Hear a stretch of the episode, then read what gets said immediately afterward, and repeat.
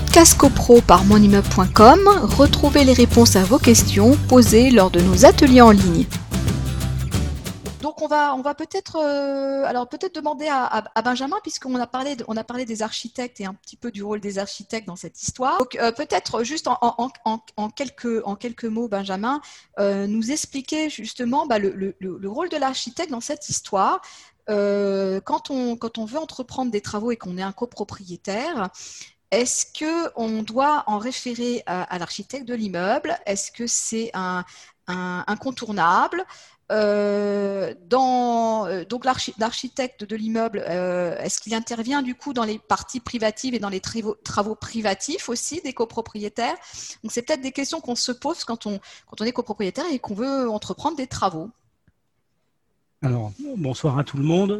Donc, l'architecte qui intervient. D'abord, je voudrais préciser et complexifier un peu les propos de, Frédéric concernant les, la différence entre les parties communes et les parties privatives, parce qu'au-delà de ce qui est purement juridique et de ce qui est décrit dans un, dans un règlement de copropriété, qui, qui peut être très clair, voire mais parfois non. Euh, ça devient, euh, on est dans un système qui est, qui est très complexe. Le, le, bâtiment est complexe. Il a, il a subi euh, des, couches et des couches d'intervention. Et euh, il faut savoir que dès qu'on intervient dans un appartement, donc dans une partie privative, ben, il y a beaucoup de choses qui, par euh, définition, peuvent alors euh, avoir un impact sur les parties communes. Moi, quand je propose des, missions d'architecte en tant qu'architecte conseil dans les copropriétés vis-à-vis de travaux privatifs, ce que je demande, moi, ce qui m'importe vis-à-vis de la copropriété, c'est l'impact des travaux, quels qu'ils soient. je dirais même peut-être pas des travaux de peinture, mais les travaux d'aménagement d'un appartement, on est très vite confronté à toucher, on est à la lisière de la partie commune, que ça soit, euh, bien entendu, remplacement des fenêtres, on l'a évoqué pour des problèmes d'aspect, je parlerai aussi euh, d'isolation, euh, d'isolation thermique, parce qu'un copropriétaire qui veut faire une isolation thermique euh, chez lui, parce qu'il en a ce, besoin, ben, il va falloir l'informer, parce qu'il y en a peut-être déjà eu à l'extérieur ou pas, il le sait, il ne le sait pas. Et s'il y a un projet d'isoler extérieurement, si on n'a pas cette information d'une présence d'isolation thermique intérieure, ça posera un problème. De la même façon, pour remplacer des fenêtres, il faut imaginer que si on remplace des fenêtres, et ça Lorenov le sait parfaitement, euh, on va modifier les, comment dire, l'aération, la ventilation des, pièces, parce qu'on va se retrouver avec des éléments beaucoup plus étanches qu'avant. Donc, on va, on va créer des, modifications euh, dans l'appartement elle-même.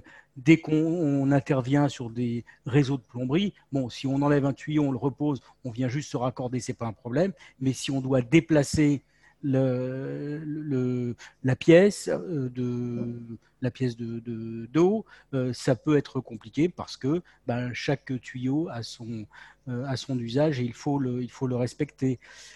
chacun est libre de faire ce qu'il veut chez lui, oui et non, parce que par exemple déplacer une pièce, c'est-à-dire mettre une une pièce de, de, type cuisine, la déplacer, la mettre au-dessus d'une chambre, bah, sur le papier, on a le droit de le faire, mais ça va imposer des restrictions parce qu'on se retrouve avec une pièce de vie au-dessus d'une pièce où on a besoin de repos. Donc, il y a des problèmes acoustiques qu'il faut aussi avoir en tête. Donc, à chaque fois qu'un copropriétaire souhaite faire des travaux dans son appartement, il faut qu'il sache, hormis une réfection de peinture euh, toute bête, un rafraîchissement, mais dès qu'il va vouloir changer une cuisine, une salle de bain, faire, euh, déplacer une cloison, il va nécessairement euh, être confronté à, des, impacts dans les, copropriétés.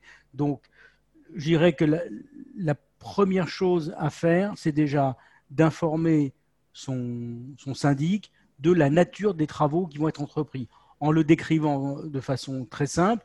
Et le syndic, qui est un professionnel, hein, qui a l'habitude de, de, voir les travaux se faire, saura euh, dire bah, oui, attention, vous faites tel type de travaux, là, il va falloir euh, recourir à l'architecte de l'immeuble. C'est là où je peux intervenir pour donner un avis sur ces travaux-là, encore une fois, limité à l'impact pur par rapport à la copropriété, et en rappelant aussi, parce que malheureusement c'est souvent nécessaire, c'est que indépendamment des obligations de la copropriété et de son règlement, il y a aussi le respect, je dirais même pas des, normes de construction, mais surtout de la réglementation, euh, la réglementation sanitaire, euh, parce que chaque euh, ville, chaque département a son règlement sanitaire et qui va toujours tourner autour des problèmes de, de, ventilation, d'étanchéité des, pièces et de, de, la sécurité de, de l'appartement.